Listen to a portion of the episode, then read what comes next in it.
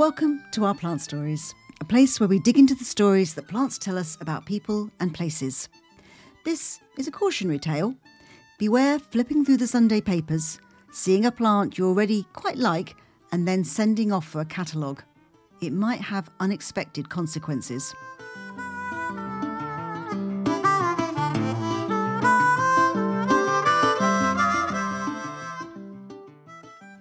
But that's to come, because of course each episode begins with someone's story. Our plant this week is the passion flower, Passiflora. Bridget is a friend, a gardening friend, so we do talk plants, seeds, cuttings, more plants, seeds, cuttings. Her plant story resonated with me because, well, my grandmother did have a bit of a reputation for popping the odd cutting or two in her handbag, for Grandad, of course when she was wandering through Kensington Gardens on the seafront in Lowestoft. So, considering our grandmothers, it was quite appropriate that we met in a park.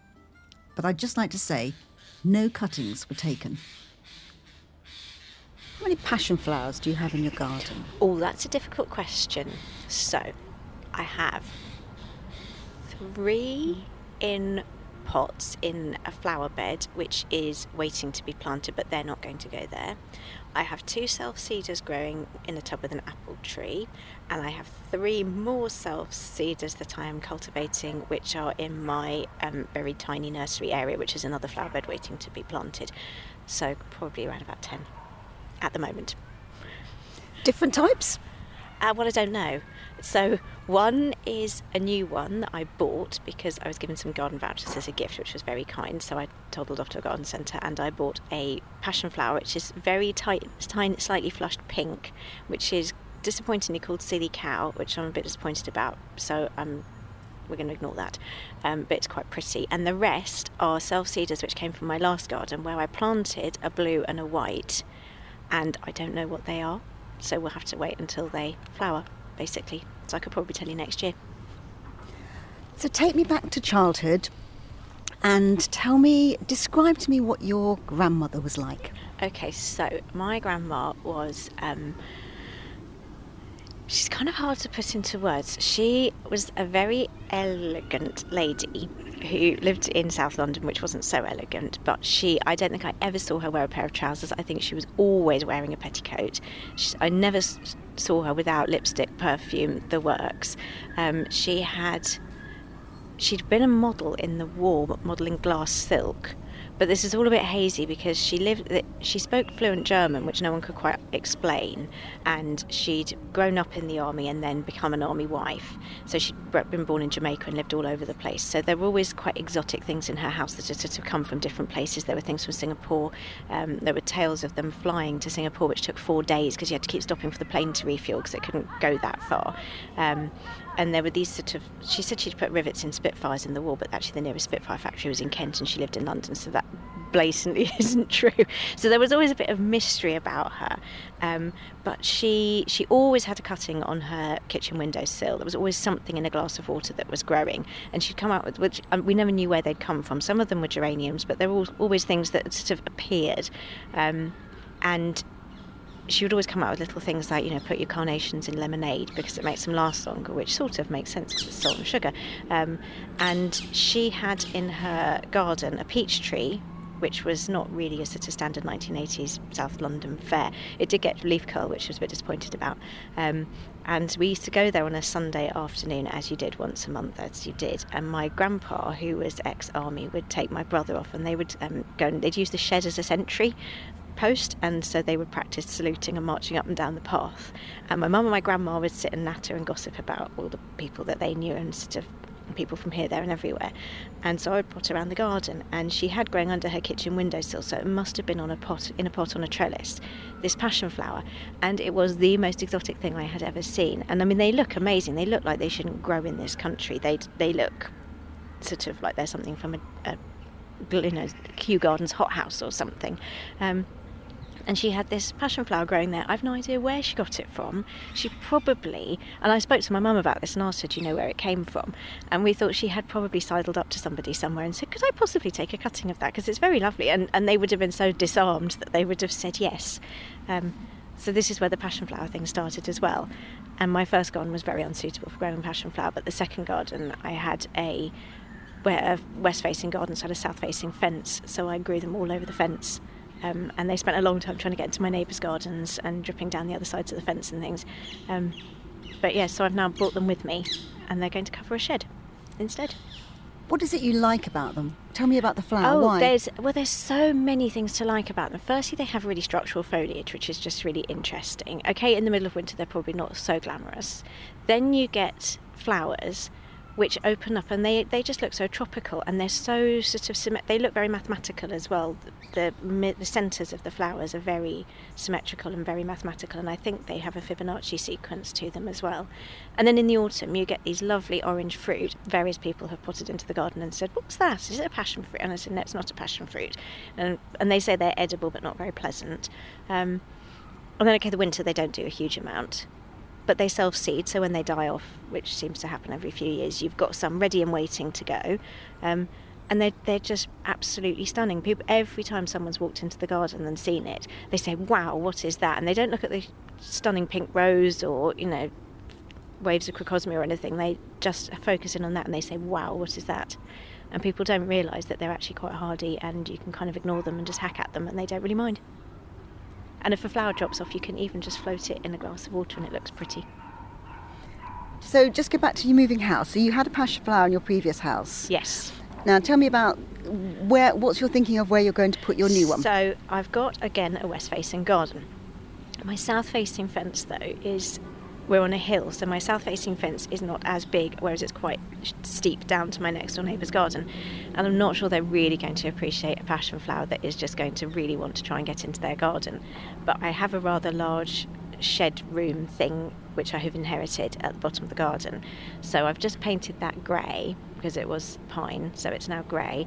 And I'm thinking some nice dark grey planters are going to go round the doors and then I'm going to put some trellis up and let them run riot, really, and see how high they get. Then, because it's not attached to anything or anybody, I think it can sort of just roam, really, and we'll see what it does.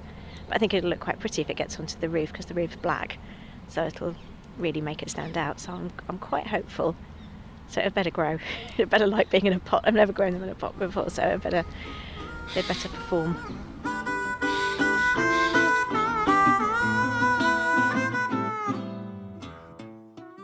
The way our plant stories works is that once we have the story, we look for someone who shares the plant passion and can help us to understand more about that plant.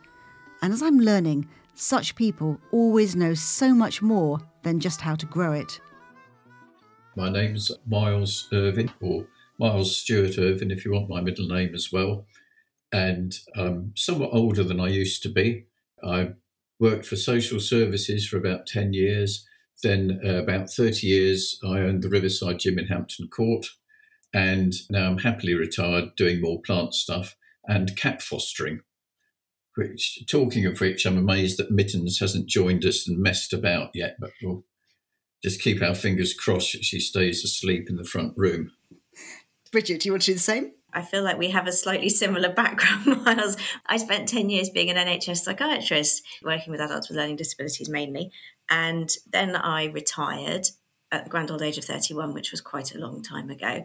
And I have a mild obsession with gardens and plants, and particularly passion flowers. So, this whole program really began because Bridget, of your grandmother's passion flower, didn't it?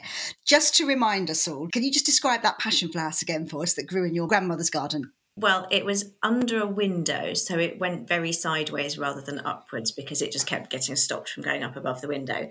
And it was very blue, which I found absolutely captivating because in the middle of the 1980s, you didn't see very many exciting things like that, particularly not in an ordinary South London garden. And it was just particularly stunning. Myles, what do you think Bridget's grandmother was growing, and where do you think she was likely to have got it from?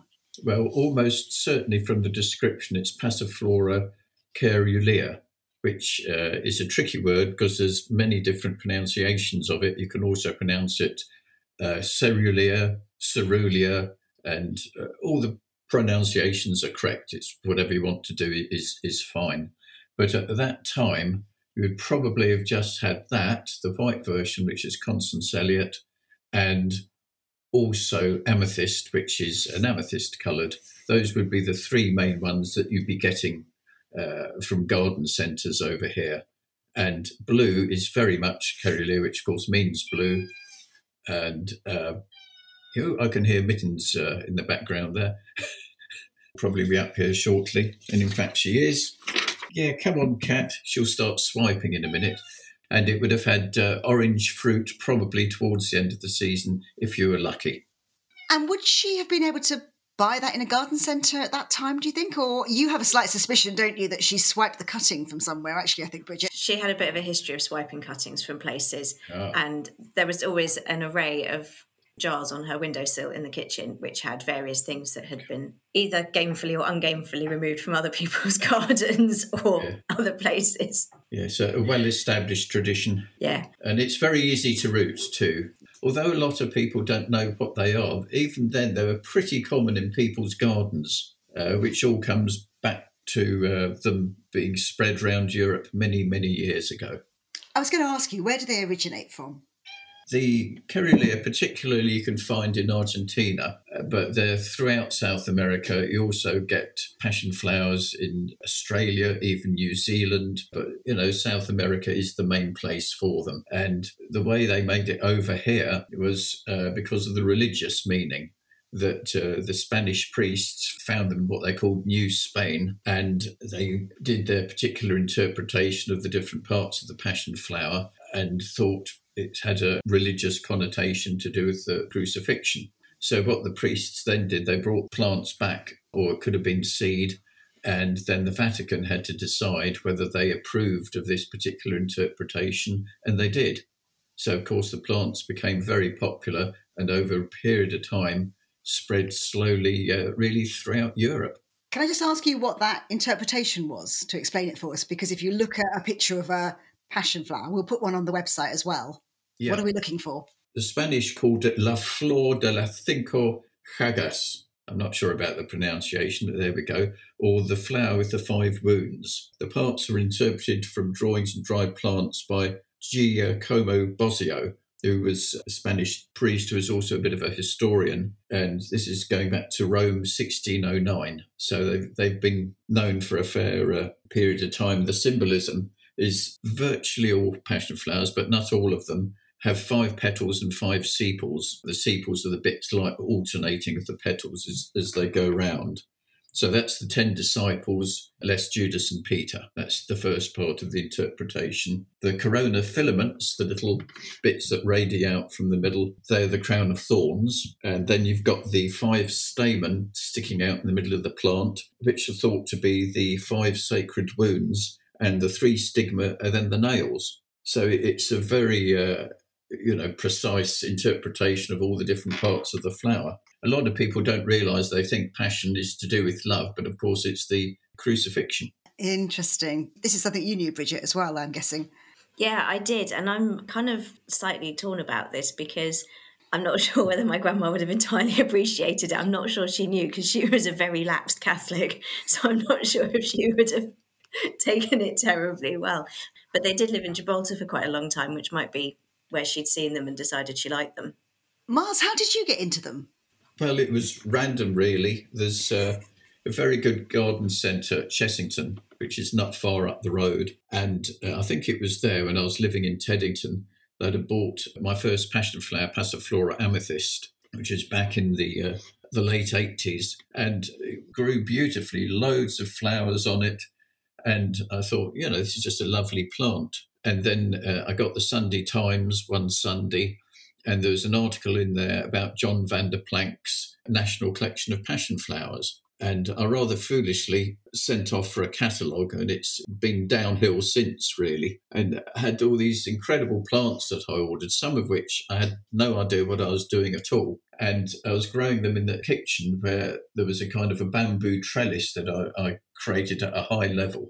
And one of these plants in particular, I mean, it was going around like a pile of spaghetti. It was just ridiculous, just whizzing around the place. And I did a bit more research, and that particular one, uh, Passiflora quadrangularis, goes up to about 150 feet in the jungle. So it was a long learning curve and killing vast numbers of plants, which is the way that you learn.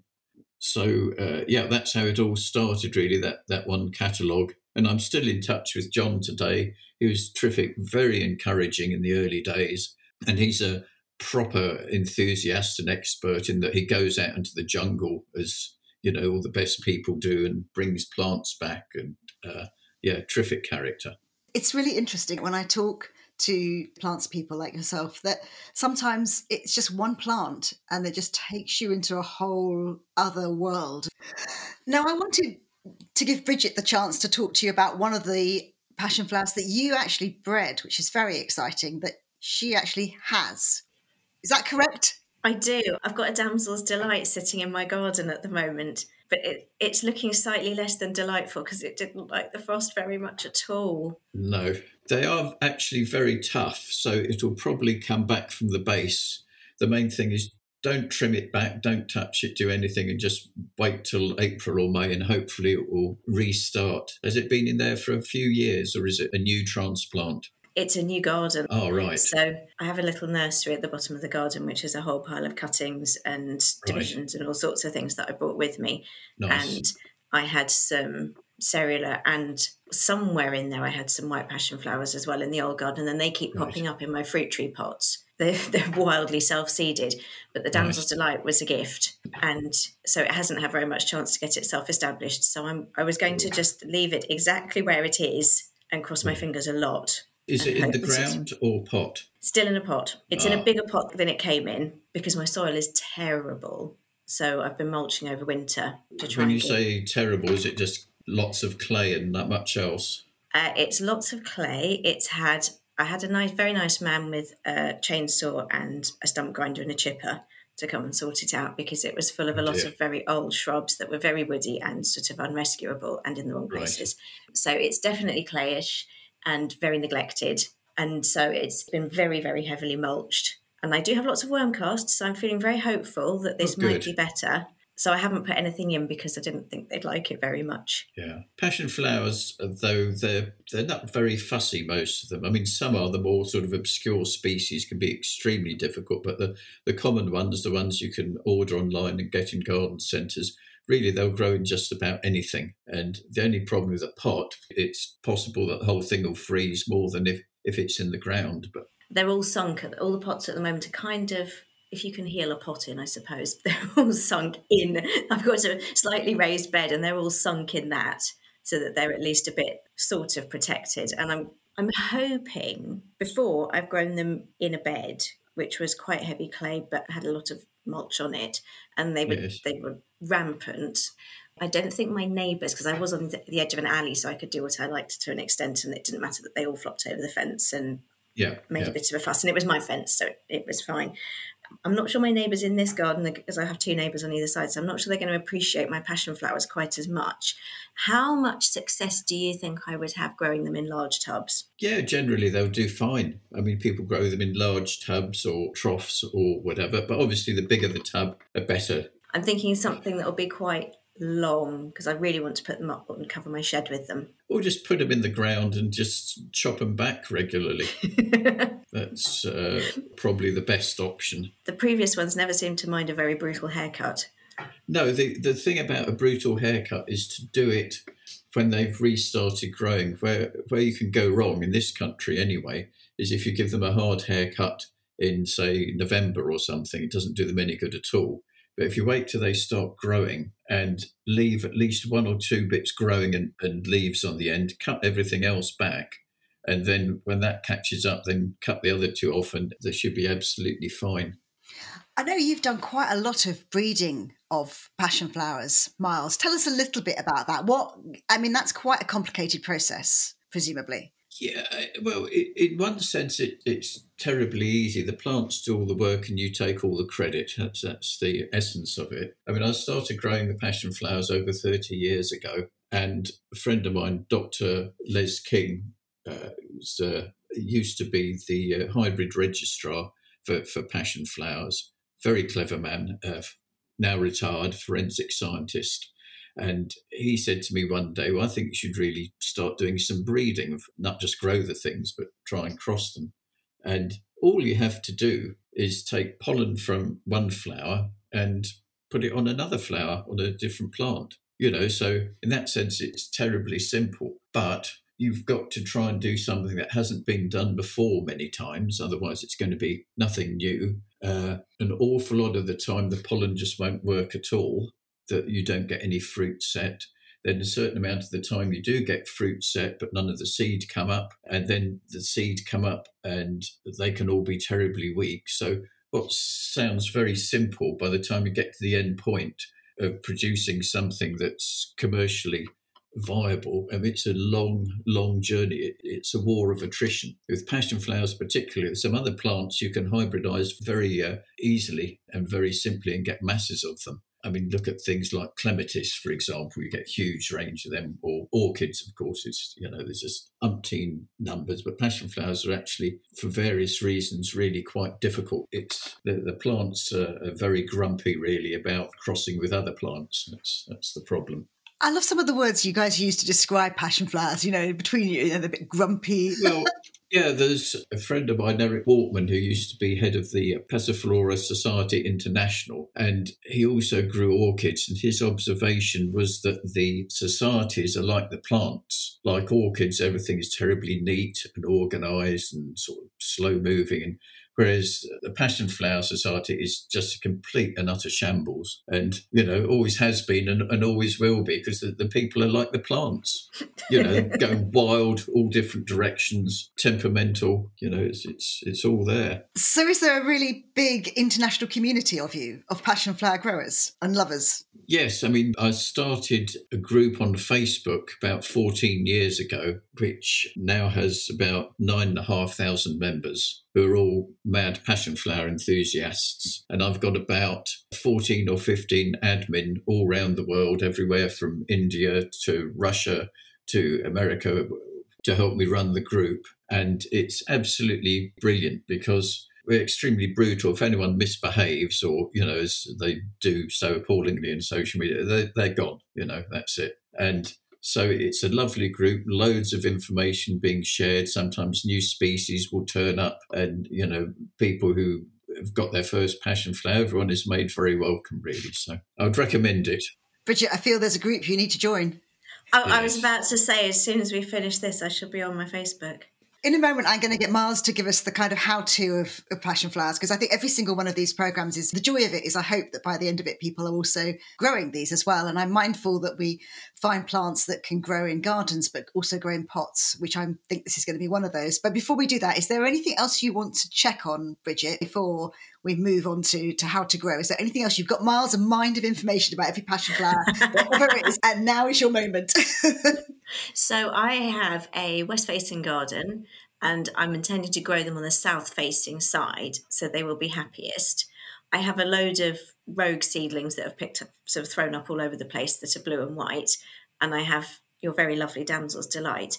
What else would, if I had to pick one, what else should I put in?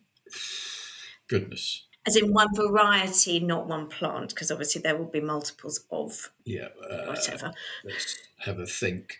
Well, you've got uh, Damsel's Delight, yes. which is good. Originally called Silly Cow, which uh, su- suitably amusing. I felt a little bit sad for it when I saw that. well, no, it I thought was, it was so pretty. no, it, it was uh, named after a girl I knew. I used to call her Silly Cow regularly. I don't quite know why. and uh, she absolutely loved it and loved it being named after her. But commercially, the Americans were a bit grumpy about it. They, uh, there's some nurseries thought it was disrespectful to women. So where it doesn't mention women, it just mentions cows. But there we go. So they wouldn't stock it, and, and so you should have got a bigger plant label with an explainer on.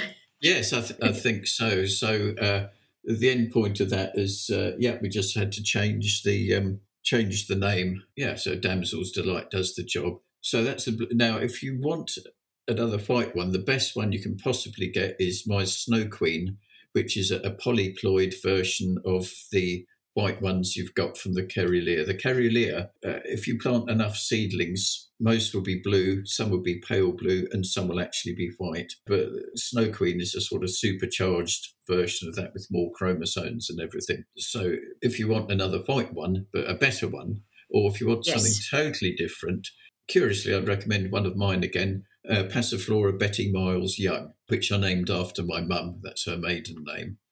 And that is an incredible plant, purpley sort of effort. Matt Pottage at Wisley, the curator there, has been very kind to me.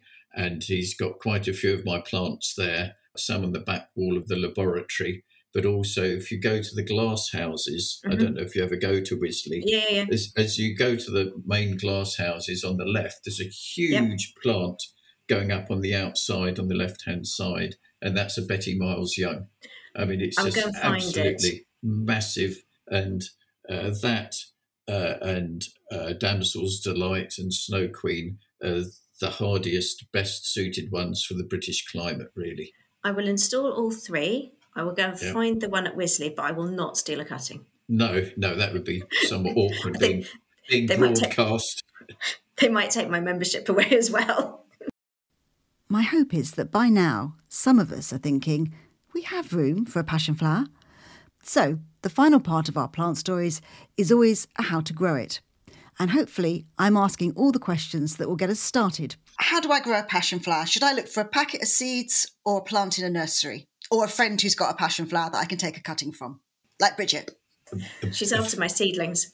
Yes, uh, a, a, fr- a friend, if you like the look of the plant that they've got, that, that's that's fine. Uh, but then you've got to uh, master the skill of cuttings, which, uh, depending on the time of year and the particular plant, can be easier or harder. So that's not necessarily straightforward. Uh, so in, in many ways, you're better just buying something from a garden centre, really, because you know you know exactly what you're getting. Hopefully. But really, I would I would always buy plants from a, a- garden centre or a mail order specialist, uh, somewhere like Cross Common Nursery, for example, where uh, you know you're going to get the actual plants that that you should be getting. Okay. Uh, seed is not good because Passiflora seed can be really difficult to germinate. caerulea, the common one, usually is okay, but there are others that are really tough. And some of them it will take many years before they start to flower. And also, you can get a wide spread of seeds, so uh, some are really quite weak. So, uh, yeah, buy a, an established plant, really. okay. If I'm going to buy a plant, when should I buy it? What time of year? Uh, the new stuff starts to turn up usually in Easter. Most garden centres don't stock passion flowers from sort of November through to April because they're going to look a bit messy outside over winter, not very saleable. But Easter onwards, that's when they come in. Can I grow it in a pot or will it be happier in the ground? Generally, they will be happier and grow bigger and better in the ground because a number of them are greedy feeders, but they can do fine in pots. But you've just got to remember to, to feed them. And if they have a lot of hard water hosed into them over the years, that can be a bit problematic. So sometimes you're better to actually take the plant out of the pot, bash it on the ground to get the earth off and, and give it a, a, fresh start. What kind of soil does it like and where does it like to be in a garden? Right. When you say it, of course, there's about 600 species, some of which have Of plus all the hybrids. But the ones that you're usually going to see around here, which are, are principally my ones, uh, sometimes amethyst, uh, perhaps violacea, Victoria, purple haze. There's, a, there's a, a few about, but all of them really are not terribly fussy. They just want free draining soil and a sunny aspect. And you can put them right in next to brickwork, which south facing for most plants would be too much because they would just get frazzled, but they can cope with really being pretty dry and pretty hot for the most part. So free draining soil is, is the thing. So they're quite a good plant as we go into these potentially hotter, drier summers. Yes. They're a good one to think about. Yes, yeah, they're, they're quite quite drought resistant, really. Oh, something else I should mention when you're buying them. Well, you've got to opt with many plants, and this isn't just passion flowers. And when they come over, as say 90% of them do to this country from Holland, when they come over here, they've been grown in fantastic, perfect conditions heated greenhouses, plenty of light, possibly artificial light as well. So they're going from a very protected indoor environment. And you really need to let them stabilize at home rather than suddenly putting them out because the shock can half finish them. As I say, that's not just passion flowers, that's all sorts of other plants that people buy because they look fantastic in the florist or the, or the garden centre. But when you get them home after two weeks, they've had it because they've gone into shock. So, uh, although you can see them from Easter onwards, you might be better waiting a bit and checking that they're growing them outside at the garden centre and they're kind of doing okay there. That would be a, a good time to buy. And any suggestions from either of you, really, but things to do with the fruit? Can you eat it? Or does it again depend on obviously which fruit and which passion flower? Bridget, any comments? Well, I used to get a lot of orange fruit. This is one of the reasons I love the passion flowers because they are such a talking point. Because people walk into the garden when they're flowering and they say, "Wow, what is that?" And then when they see yes. the fruit, they say, "What's that?" And I say, "It's a passion flower." And they say, "Oh, do you grow passion fruit?" And I say, "No, it is not a passion fruit. They don't taste great. I don't think that we've eaten them. They're not harmful, but well, I wouldn't grow them for the fruit." Yeah, clearly not harmful. Not, not as an edible. Or you'd not be here now, of course. But quite. No, I would grow them for the fruit because the fruit looks stunning and they used to look really. I had them all the way down a fence and it gave it really, you know, something to look at when everything else starts collapsing and deciding it doesn't really want to be here anymore because it's autumn and you've still got these lovely orange fruit. But yeah, I wouldn't grow them as an edible. No, the uh, people get a bit confused sometimes because you know, you get the passion fruit in the supermarkets, which over here is almost always edulis or edulis uh, flavicarpa crosses, and some of which are absolutely delicious. There's a particular one called Esther, which is really nice. Uh, some lovely selections out there. Some come from Israel, some from South Africa, some come from Colombia. You know, you can always check the label and stuff. And the caeruleas, it's obviously the same family, so they are passion fruit the, those orange things, but they uh, they're insipid. They're not very tasty. But my friend Sal Ladolf has done a lot of work to try and breed a sweeter version of it. And indeed, what people want ideally is something like the edulis taste in a pot, which you could grow in your patio in this country. But in practice, that's virtually impossible to do. No one's managed it yet. It's very, very difficult because uh, they really want full sun and blazing sun to to ripen properly. But there's plenty of people trying, and they may eventually um, produce something that is really tasty. Well, I'm very inspired by both of you. I have not had a passion flower, but I, I just find myself thinking I, I have got room for a passion flower. I've got a very next, small next, place. Next time I see you, I'm coming armed with one. Wonderful. My thanks to Bridget for sharing her story and Myles for sharing not just his amazing knowledge, but his wonderful passion for passion flowers. Maybe there's a plant in your family that holds special memories that you'd like to find out more about and perhaps grow in your own garden. This podcast can help. Do get in touch via the website, ourplantstories.com, where you'll see a lovely photo of Bridget's grandmother and find links to Myles's website. You can also email me, sally at ourplantstories.com. I'd love to hear your story and look for the connections across continents, across history, and across gardens.